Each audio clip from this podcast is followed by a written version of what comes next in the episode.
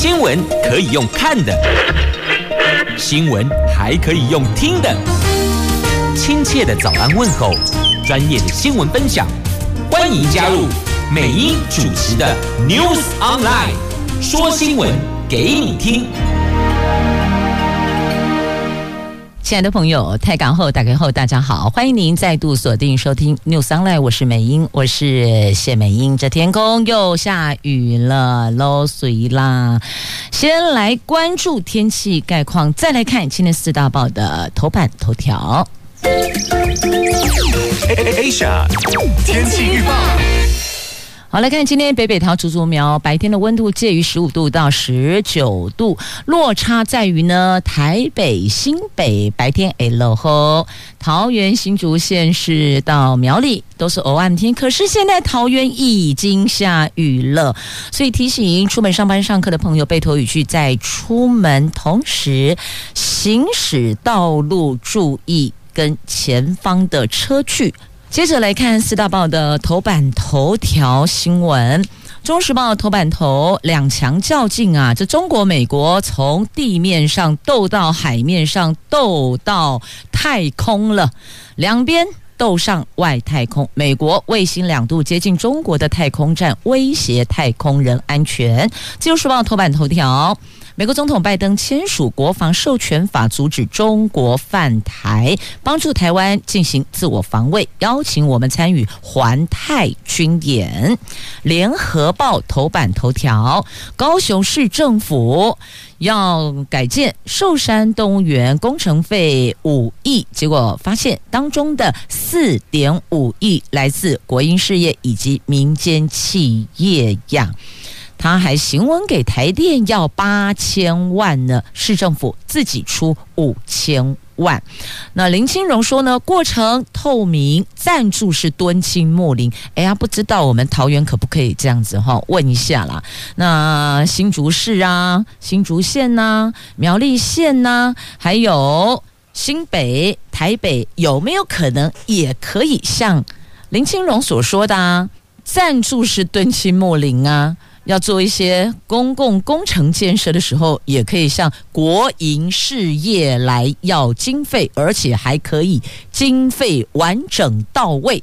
重点是经费能够完整到位，开口要钱，行文都 OK 呀，啊，人家给不给嘞？看了一下高雄市府的寿山动物园，人家可是都给了。都点头了。来，《经济日报》头版头条：台湾股市冲冲冲，再写五项新高，外资是连六买，而且昨天收盘数字越来越漂亮，攻上了一万八千一百九十六点，总体的市值、电子股市值、年度总成交额全部都写下了新纪录呢。继续呢，我们来关注的是《联合报》的头版头条的详细新闻。内容哦，来看高雄市府行文给国营事业，说要改善改建寿山动物园，点名了几家国营事业，来来来，全部来捐款呐、俨然国营事业成了特定县市的小金库呢，那我们大家一起来要钱吧！来，高雄市的寿山动物园改造经费大概五亿。高雄市府行文，国营企业白纸黑字指明台电要捐款八千万，这个就被质疑是不乐之捐。在野党立委质疑捐款显然有政治考量，宛如是赎罪券。国营事业不应该变成特定县市的小金库。高雄市的副市长林清荣则说，捐款是经过各国营事业董事会同意的过程。透明赞助是敦亲睦邻，支持地方建设。那高雄重建寿山动物园高达四点五亿元的经费是来自国营事业还有民间企业的捐款，市政府自筹五千万。诶，一般来讲，至少立马是一半一半，而且一半是跟中央申请补助啊。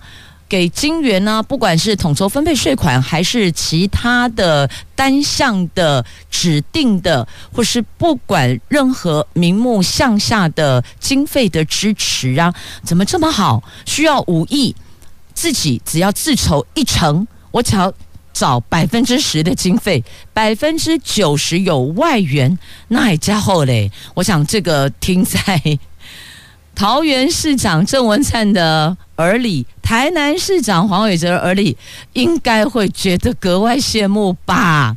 因为我刚指的这三位都是执政党籍的百里侯啊，所以为什么只有高雄市的？好，我们继续往下看哈。来，包括了有台电、中油、中钢各捐款六千万到八千万不等。此外，民间企业包括有联上建设、达利建设、新复发建设、城阳建设等等，还有汉来美食、汉神百货等，有十三家民营企业。民间企业捐款二点三亿，台中市长卢秀燕就说了：“我将进一步了解补助的项目，我再了解如何争取。”哇马杯来了。那新北市长侯友谊说：“新北的改变需要中央多多支持，像淡北道路的平和没有问题，很希望中央能够赶快核定给予经费，新建淡水的救命道路啊！”媒体特别去问了这两位。不是执政党籍的百里侯，那他们也说，我也要了解一下吼，我也要来看一下怎么样争取。我想，包括台北市长柯 P 应该也在研究，已经把口里的搔头有没有抓头发？哎啊，这是怎么样可以要得到钱？我也要来要一下了。好了，高雄市府观光局证实哦。台电、中油、中钢各赞助八千万，中钢捐助六千万现金，还有价值两千万的钢材。由交通部表示，动物园不在补助范围内，因此他们找民间参与。那市政府说，这并不是不乐之捐，这个叫做公部门跟私部门共同协力合作。台电对各县市都有回馈，没有独厚绿营。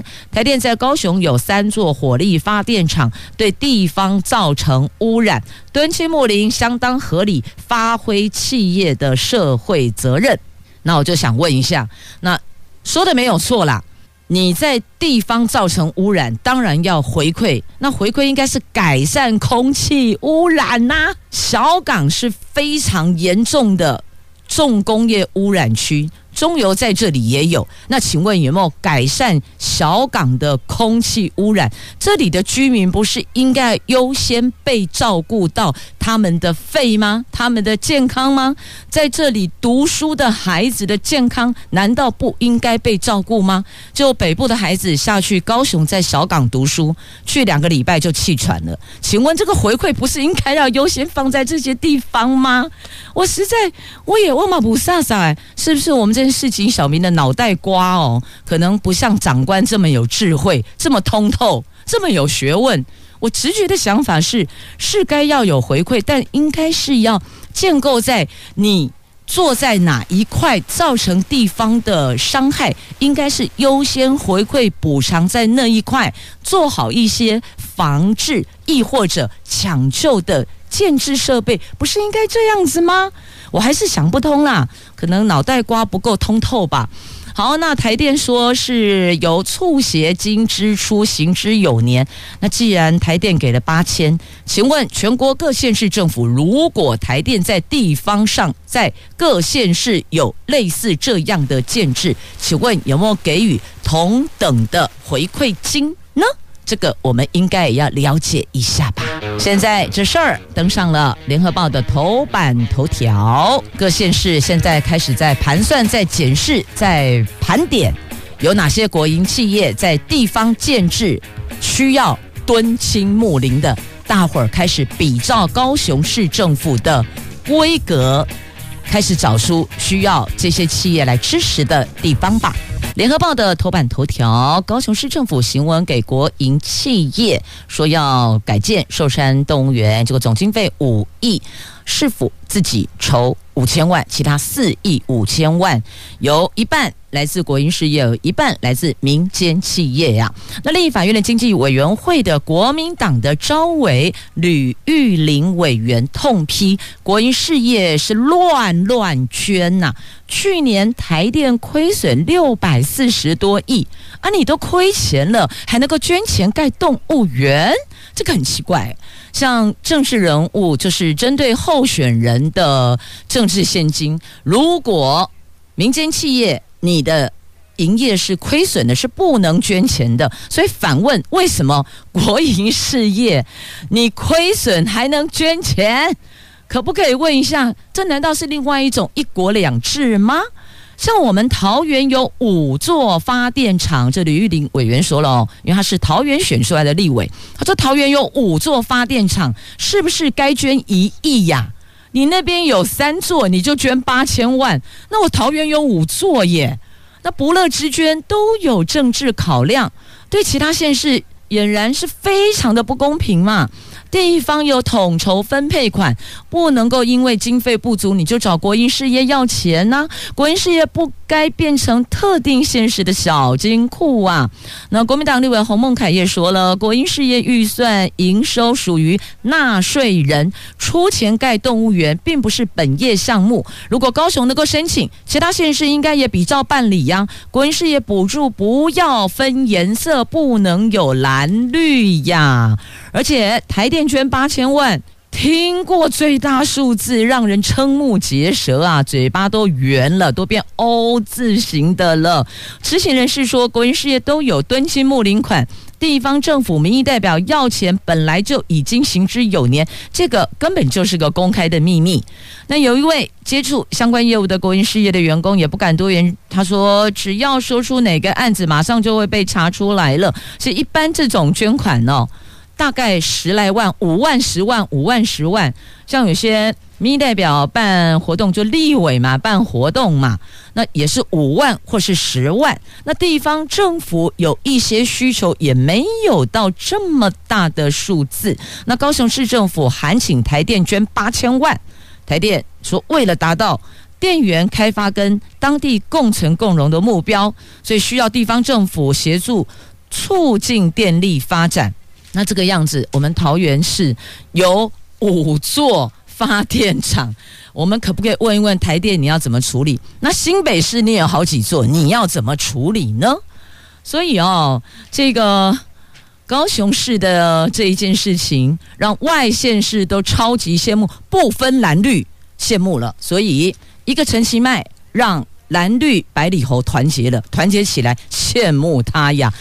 过去我们听闻电影有五亿探长雷诺，对吧？现在台湾有五亿市长齐迈。好，这是在今天联合报的 A one 头版头条，A two 整个版面都有报道，您可以来了解一下。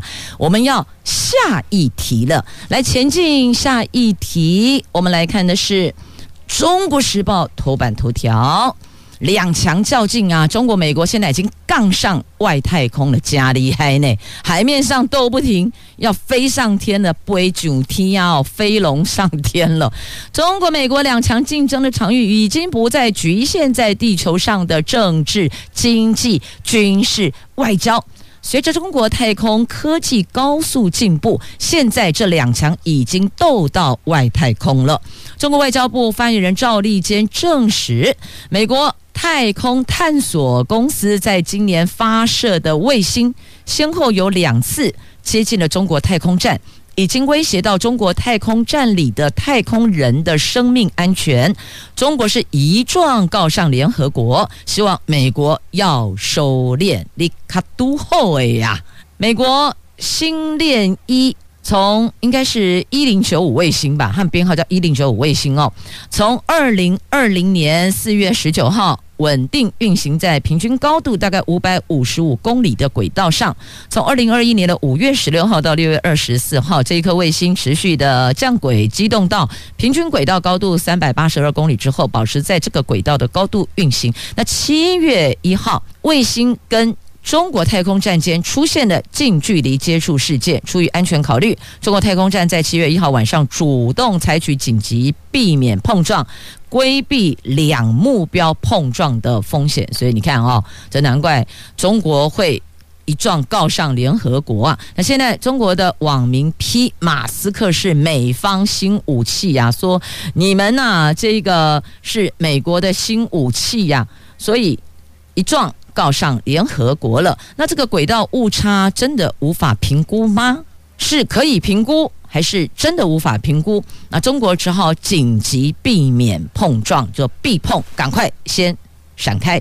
那赵立坚敦促要尊重条约，要保护太空人安全。那他们说，为了履行条约的义务，维护太空人的生命安全，中共政府在十二月三号通过了中国常驻地维也纳代表团向古特雷斯通报。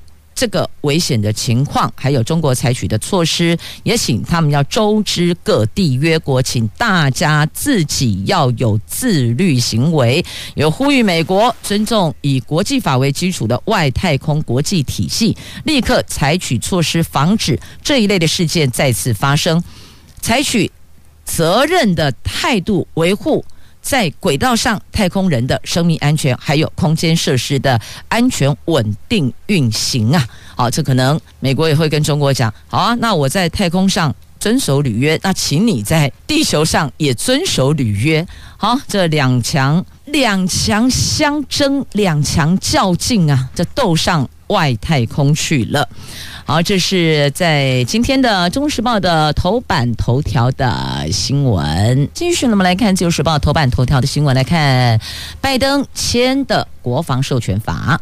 美国总统拜登在二十七号签署了二零二二财政年度的国防授权法，总金额高达了有七千六百八十二亿美金，换算台币二十一兆，这个写下了历史的新高。这个法案对台湾安全情况琢磨不少，包括了附带一项美国国会支持台湾防务的声明，而且要求改善台湾的不对称防御能力，提升台湾美国安全防与合作呀，那这个法案的有几个内容是台湾相关的条款，阐明了美国政策是维持美军。阻止中国武力犯台造成既定事实的能力，要求华盛顿继续支持台湾发展不可或缺、万全准备的现代化军队，来维系充足的自卫能力。所以我也想问一下，到底现代化军队需要具备哪些东西？不是只给我们防御性的武器，美国都只卖给我们防御性的武器，可是我们也需要有一些有攻击性的武器来保护自己呀。不是应该这样子吗？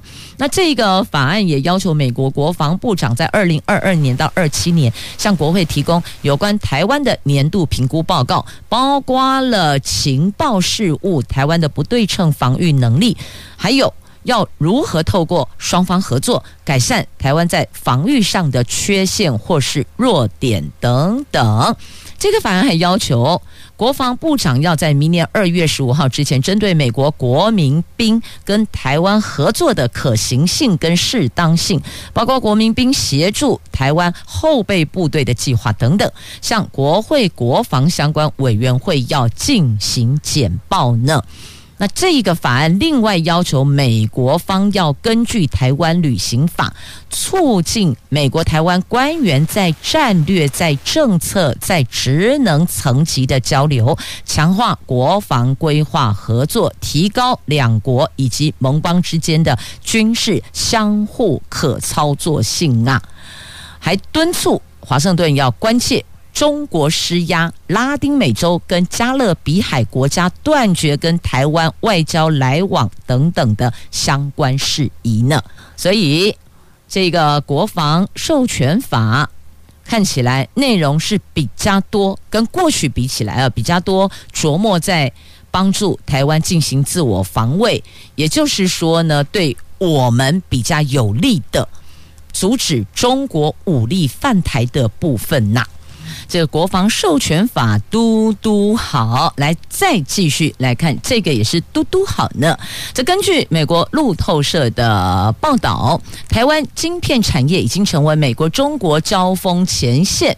他指出，在美国中国这两大超强对决的当下，台湾靠半导体产业练就出一记防御的绝招，让。我们成为了美国、中国这两大强国都不可或缺的要角啊！所以你看，美国、中国两强对决，浮出我们不可或缺角色，就是台湾靠半导体去练就了防御绝招。这个台湾半导体在防御的区块还真的是嘟嘟好呢。那再来看一下台湾股市，也是嘟嘟好的，冲冲冲！来，《经济日报》今天头版头条的新闻：台湾股市加权指数昨天大涨一百四十七点，收在一万八千一百九十六点，再创历史的新高。除了加权指数点位攀升历史之外，那其他还包括了总体的市值、电子股的市值、年度累计成交量，还有台股基金净值，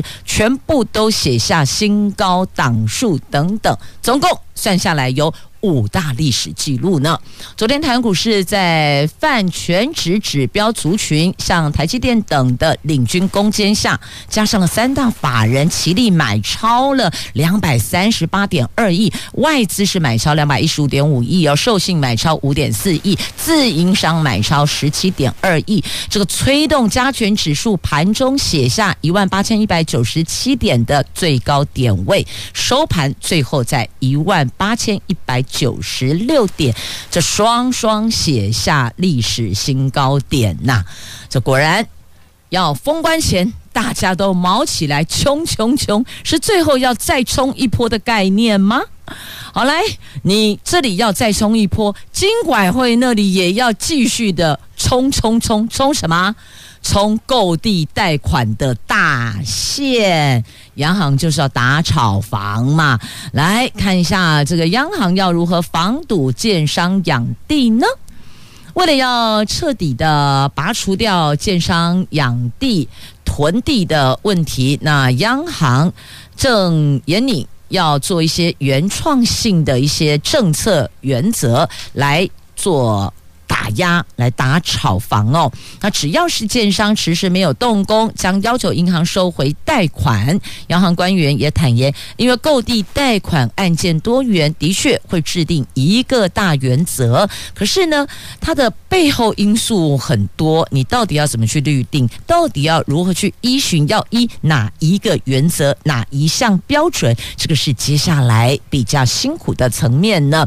那确实，银行实务上会碰到很。很多挚爱杂症，像是整地的时候遭到民众抗议呀、持续推动林地扩充，或是已经跟地主谈好之后，结果地主因故往生等等，这些都得等继承者跑完程序，这些都是有可能会面临到的个案的背后的因素哦。那不过就算没有办法定出一个固定的年限，譬如说像三年呢、五年内啊一定要完成，还是有业界的均值是可以进行参考的。那建商一定期间内必须动工，业界有均值可以参考。购地贷款一般大概是一般来讲大概是两年内会动工，如果无法动工要展延，就必须把理由向银行说清楚讲。明白呀，所以央行对购地贷款的关注焦点呢，就一定期限内动工，还有如果无法动工，建商展延的合理次数是什么？这个是他们接下来要讨论的焦点、重点所在哦。申请展延有几个样态，他们要去了解哦。那最后，建商或是。应该讲对了，囤地养地者了哦，他们最怕就是银行抽银根呐，这是央行最后祭出的杀手锏。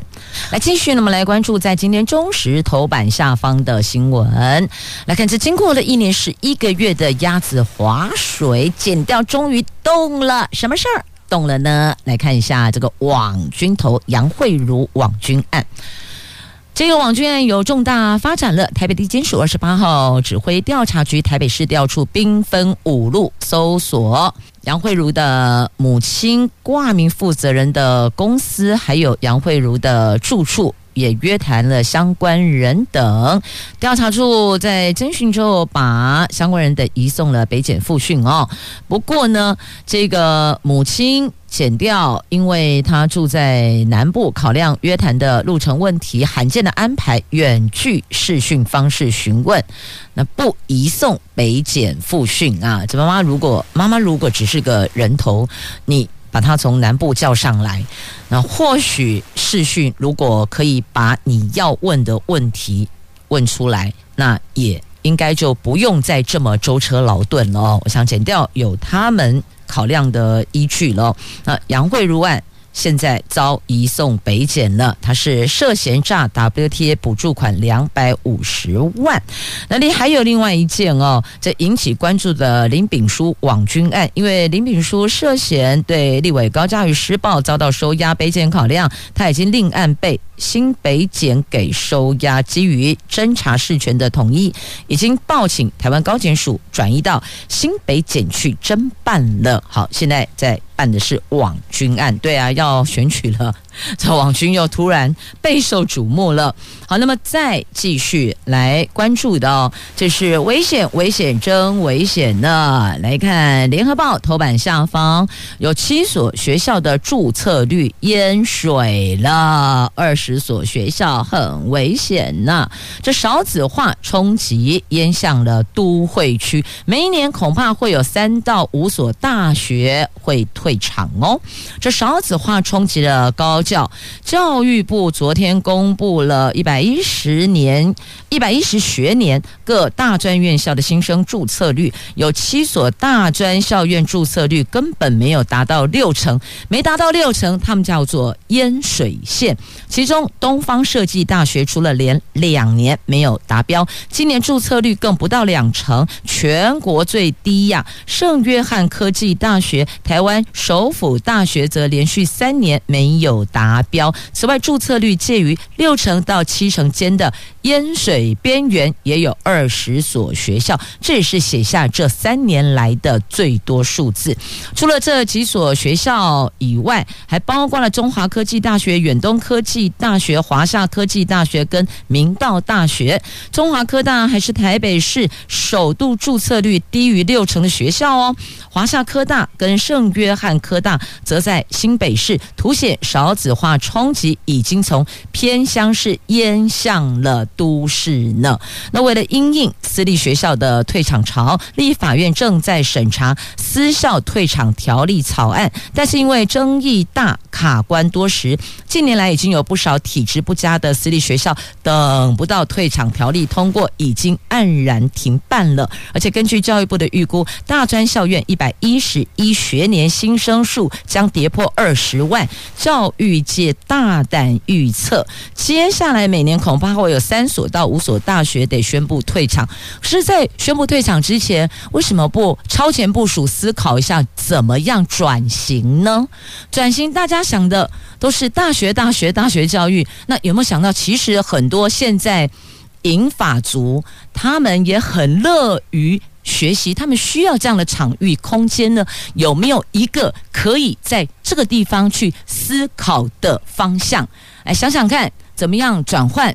毕竟一所大学在那里，它至少有它基本的校地面积的要求，有它的绿化植批。我觉得其实对那一块。社区那应该讲区域来讲哦，那块地区来讲也是一件好事啊。那如果学校退场了，请问这块土地该做如何运用呢？那假设它可以有其他更好的转型的空间方向，那是不是我们也可以来讨论、来思考呢？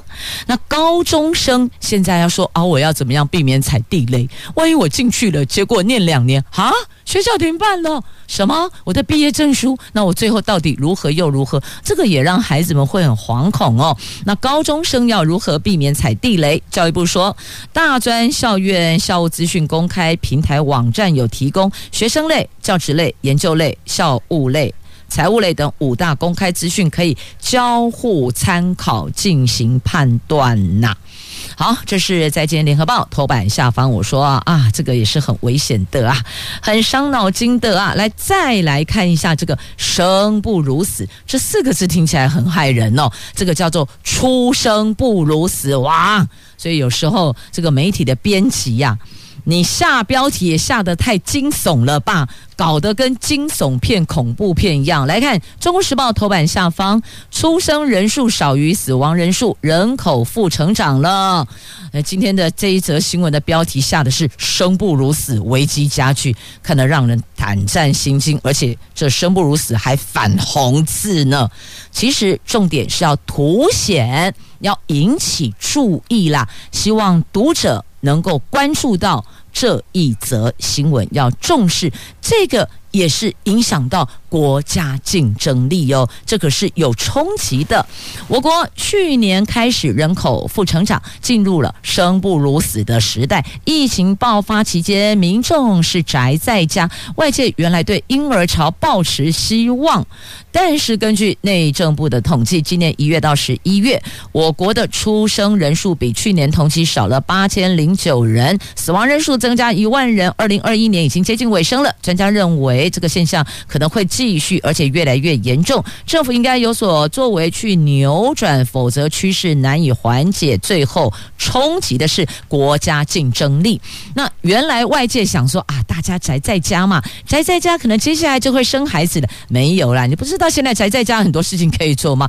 你不知道现在最亲密的爱人叫手机、叫电脑、叫手游吗？有追剧的，有打手游的，所以一家人坐在那里，形同多个世界。诶，不是只有两个世界，多个世界。这个小孩在打他的这个手游的什么什么样什么样的游戏，而这个爸爸可能在网络搜寻什么什么什么，然后这个妈妈可能在追剧，类似像这样，所以大家宅在家就是这样在忙这些啊。那高张席尊为什么人家说二次世界大战后有这个婴儿潮？因为那个时候没有这么多的这些科技产品嘛，真的入夜之后闲闲没事做啊，这所以。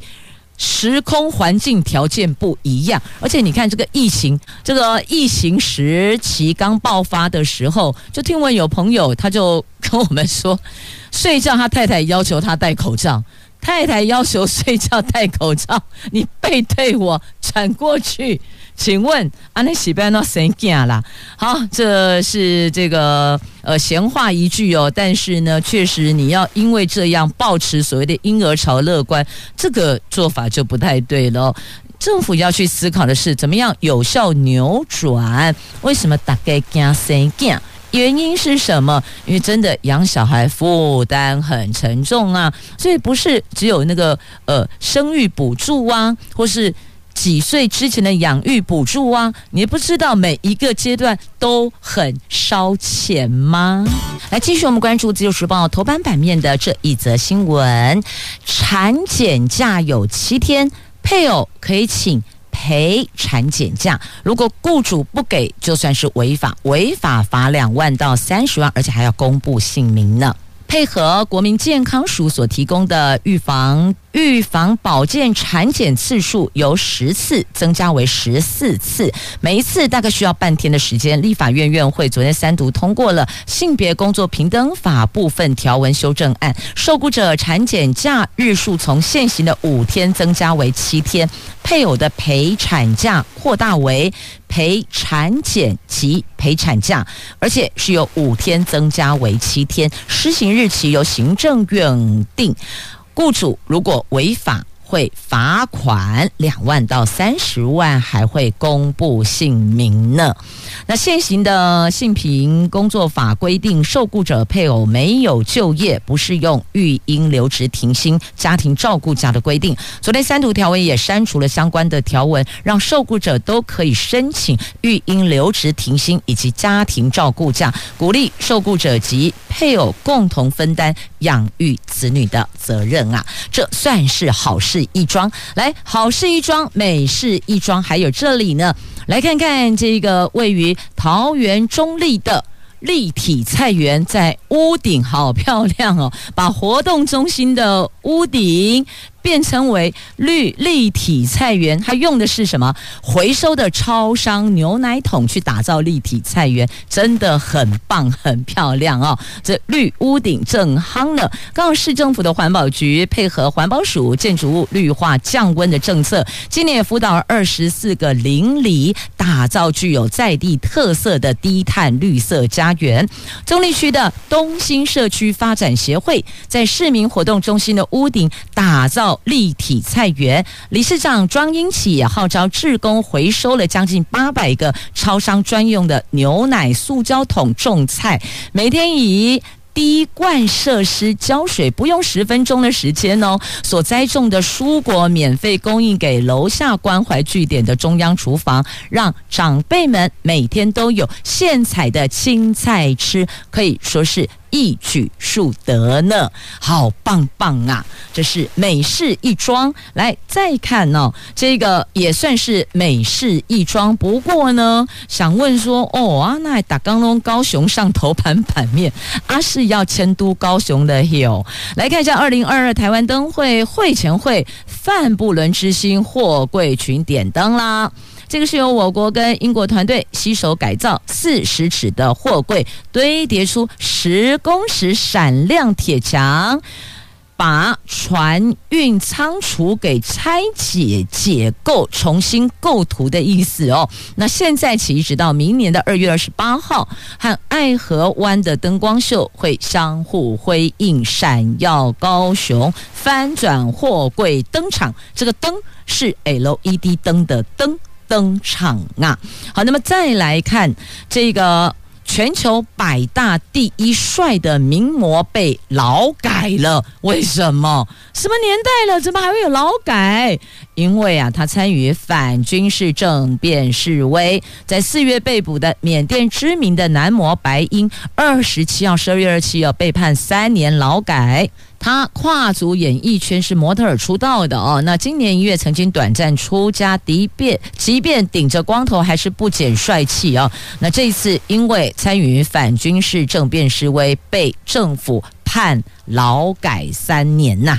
这三年出来后，真是。人事已非了，不过这年头还有劳改啊，我也是摇头。所以有时候想想、哦，有时候想想还真的是很珍惜我们台湾的自由民主，我们可以自由表述自己的想法，非常的好。但是接下来这件事情不可以，这个不算是自由范围哟。来看一下，这属于稀有保育类的冬候鸟长耳鸮，在台湾数量很少诶。新北市贡寮区的龙门公园出现了踪迹，可是竟然有民众故意投放活老鼠，然后再拍摄他们猎食的画面，现在动物防护保育处已经架设监视器，也结合李明做巡查，拜托大家别这么做。那拜托你别这么做的还有这条啦，卖高林妈啦，别再喝酒了。最近演艺圈真的很夯诶、大家都在说，哎，年底到了，过年到了，春节到了，要去拜什么神？最近大家拜的是文昌帝君啦，因为一月份有学测嘛，所以家里有考生的父母亲很勤于拜文昌帝君。然后呢，还有拜土地公的，拜这个呃，反正就是关公啊、天公啊、妈祖、牛牛、观世音菩萨、龙舞啦。好。那演艺圈拜雷神，知道为什么拜雷神了哈？知道就好，点到这里。我要讲的新闻是这一则：宋少卿资深艺人宋少卿五度酒驾，哎，不知悔改，这不知道该讲什么才好呢。金相喜就漏就起哦。